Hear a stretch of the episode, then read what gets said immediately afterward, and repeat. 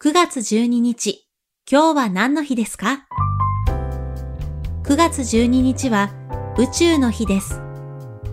1992年の9月12日、宇宙飛行士の毛利守さんがアメリカ NASA のスペースシャトルエンデバーで宇宙へと飛び立ったことから宇宙の日に制定されました。